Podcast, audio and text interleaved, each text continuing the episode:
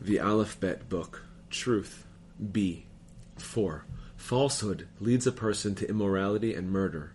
It also causes the upright to err in sexual and homicidal matters, and teaches permissiveness in the Torah. 5. When a person does not distort his words, he is able to humble the haughty and elevate the meek. 6. A person who does not speak one way with his lips and another in his heart has no fear of drowning. 7. Truth brings to satisfaction. 8. The disorders of diarrhea and constipation come from lying. 9. Truth will bring the final redemption.